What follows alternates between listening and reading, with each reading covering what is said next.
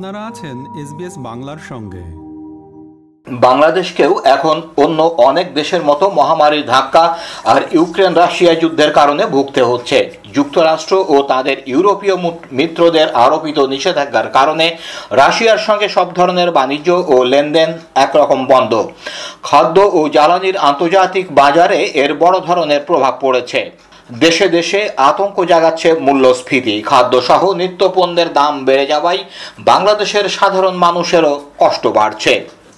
বিশ্ববাজারে জ্বালানি তেলের দাম বেড়ে যাওয়ায় বিদ্যুৎ উৎপাদনও সংকটে পড়েছে, ফলে সরকারকে এখন নিয়ম করে লোডশেডিং দিতে হচ্ছে। শঙ্কিত হয়ে উঠেছেন ব্যবসায়ীরা।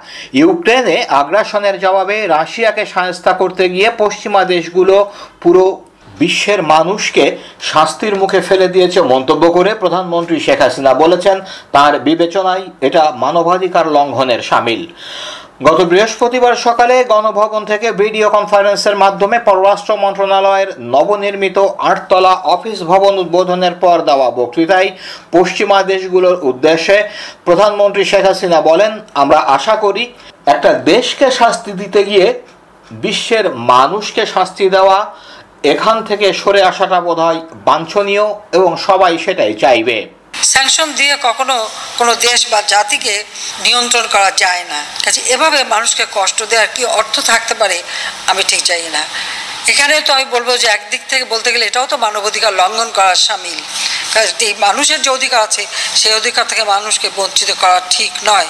আমি আশা করি যে একটি দেশকে শাস্তি দিতে যে, বিশ্বের মানুষকে শাস্তি দেওয়া এখান থেকে সরে আসাটা বোধ হয় বাঞ্ছনীয়। প্রধানমন্ত্রী শেখ হাসিনা বলেছেন, আওয়ামী লীগ ছাড়া আর যে দলগুলো বাংলাদেশে ক্ষমতায় গেছে, তারা দেশবাসীর জন্য কোনো কাজ করেনি।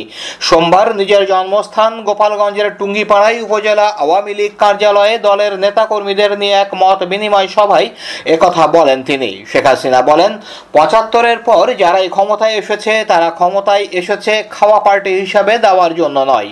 আর আওয়ামী লীগ জন্মলগ্ন থেকে মানুষকে দিয়ে যাচ্ছে, মানুষের জন্য করে যাচ্ছে।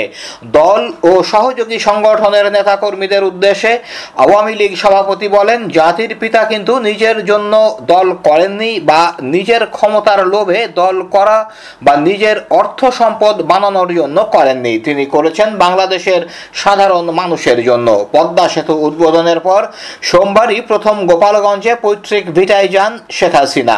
দুই সন্তান সজীব ওয়াজেদ জয় এবং সায়মা হোসেন পুতুলকে নিয়ে সড়ক পথে পদ্মা সেতুর ওপর দিয়ে যান তিনি। দক্ষিণ জনপদের উন্নয়নে পদ্মা সেতুর গুরুত্ব তুলে ধরার পাশাপাশি এই সেতু নির্মাণ করতে গিয়ে নানা বাধা মোকাবেলার কথাও বলেন প্রধানমন্ত্রী। গণতন্ত্র অবরুদ্ধ রেখে হাজারটা পদ্মা সেতু করেও লাভ হবে না মন্তব্য করে বিএনপি মহাসচিব মির্জা ফখরুল ইসলাম আলমগীর বলেছেন, সরকার নির্বাচন দিয়ে দেখুক জনগণের আস্থা কতটা। মঙ্গলবার দুপুরে বিএনপি চেয়ারপারসন খালেদা জিয়ার গুলশান কার্যালয়ে সংবাদ সম্মেলনে দলটির মহাসচিব বলেন, নির্বাচন দিয়ে দেখুন না ওনাদের প্রতি কার কতটুকু আস্থা আছে। হাজারটা পদ্মা সেতু করেও কোনো লাভ হবে না। নিরপেক্ষ ও নির্দলীয় সরকারের দাবি পুনর্ব্যক্ত করে তিনি বলেন, আমরা খুব স্পষ্ট করে বলেছি, বাংলাদেশে যদি একটা সুষ্ঠু অবাধ নির্বাচন করতে হয়, এখানে অবশ্যই একটা নিরপেক্ষ নির- নির্দলীয় সরকার থাকতে হবে। দ্বিতীয়বারের মতো গত পঁচিশ জুন করোনা ভাইরাসে আক্রান্ত হয়ে টানা আট দিন নিজের বাসায় আইসোলেশনে থেকে চিকিৎসা নেন মির্জা ফখরুল। রবিবার করোনা মুক্ত হবার পর মঙ্গলবার প্রথম সংবাদ সম্মেলনে আসেন। আমরা খুব স্পষ্ট করে বলেছি যে বাংলাদেশে কোনো সুষ্ঠু আবার নির্বাচন হতে হলে এখানে অবশ্যই একটি নিরপেক্ষ, নির্দলীয় সরকার থাকতে হবে।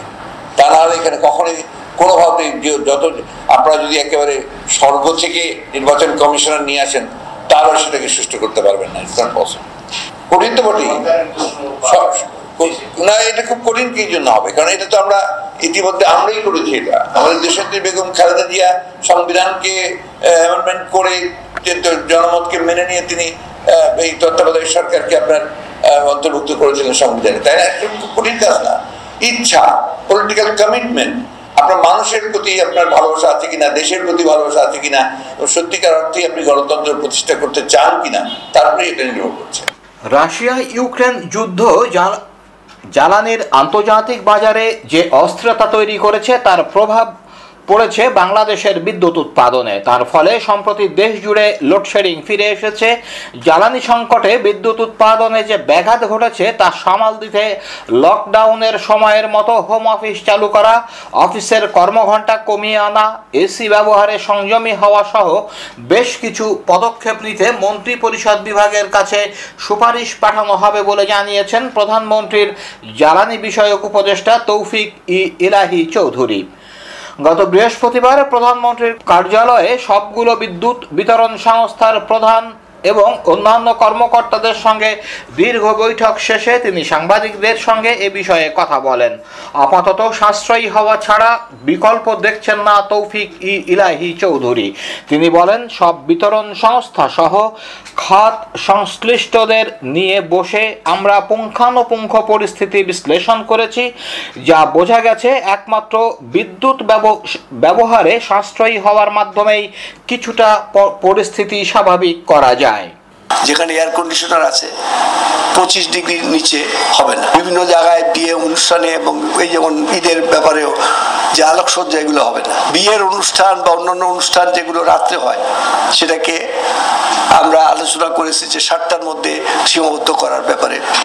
বিদ্যুৎ খাতে এতদিন ধরে যে সাফল্যের কথা ক্ষমতাসীনরা বলে আসছে, বর্তমান পরিস্থিতি তা মিথ্যা প্রমাণ করছে বলে দাবি করেছেন বিএনপির স্থায়ী কমিটির সদস্য খন্দকার মোশারফ হোসেন। গত বুধবার ঢাকা রিপোর্টার্স ইউনিটিতে এক অনুষ্ঠানে বিদ্যুৎ খাত নিয়ে সরকারের সমালোচনায় মুখর হন বিএনপি আমলের জ্বালানি ও খনিজ সম্পদ মন্ত্রী খন্দকার মোশারফ। তিনি বলেন, প্রধানমন্ত্রী, আপনাকে জিজ্ঞাসা করতে চাই, আজকে কেন এই লোডশেডিং এর দেশের জনগণ প্রতিনিয়ত অনুভব করছে? উনিশশো একানব্বই, ছিয়ানব্বই পর্যন্ত জ্বালানি মন্ত্রীর দায়িত্বে থাকা খন্দকার মোশারফ বলেন, বিদ্যুৎ কেন্দ্রের জ্বালানি গ্যাসের দেশে উৎপাদন না বাড়িয়ে আমদানির পথ ধরায় এই সংকট তৈরি হয়েছে। তিনি বলেন, আমাদের যে গ্যাস থেকে বিদ্যুৎ উৎপন্ন হয়, সেই গ্যাসের যে উত্তোলন, বিতরণ, এ ব্যাপারে গত চোদ্দ বছর যাবৎ সরকার কোনো রকমের পদক্ষেপ গ্রহণ করেনি। গ্যাস উৎপাদনের ব্যবস্থা করেনি। বিদেশ থেকে আমদানিকৃত গ্যাসের উপর নির্ভর করেছে এই অব্যবস্থার কারণে আজ বিদ্যুৎ উৎপাদন কমে গেছে, বারবার লোডশেডিং হচ্ছে। রেন্টাল বা ভাড়া বিদ্যুৎ বিদ্যুৎ কেন্দ্রের উপর ভর করে উৎপাদন বাড়ানোর সমালোচনাও করেন বিএনপির এই নেতা। কি পরিমাণ চাপাবাজি, কি পরিমাণ মিথ্যাচার দিয়ে মানুষকে বিভ্রান্ত করছে? আজকে অর্থনীতিরও ব্যাপার। যেমনি ভাবে বিদ্যুতে আমরা দেখছি হঠাৎ করে এই সংকট, এই অর্থনীতিতেও কিন্তু এই যে ধামাচাপা দিচ্ছে, তার জন্য একদিন দেখবেন হঠাৎ করে শ্রীলঙ্কাতে যে অবস্থা, তার থেকেও খারাপ অবস্থা হতে পারে। অর্থনীতিতে, অন্যান্য ক্ষেত্রে, দুর্নীতিতে, মেগা প্রজেক্টের নামে মেগা ডাকাতিতে ব্যাংকগুলোকে ঋণে জর্জরিত করে দিয়ে আজকে যেদিকে অর্থনীতিকে নিয়ে যাচ্ছে, লুটেরা অর্থনীতি। এই অর্থনীতি বেশি দিন টিকবে না। কাল দশ জুলাই রবিবার বাংলাদেশে মুসলমানদের দ্বিতীয় বৃহত্তম ধর্মীয় উৎসব পবিত্র ঈদুল আজহা উদযাপিত হতে যাচ্ছে। সারা দেশে বিদ্যুৎ সংকটের মধ্যে মধ্যে আসন্ন কোরবানির ঈদ উদযাপনে আলোকসজ্জায় নিষেধাজ্ঞা দেওয়ার পাশাপাশি কোভিড সংক্রমণ ঠেকাতে আট দফা নির্দেশনা জারি করেছে ধর্ম মন্ত্রণালয়।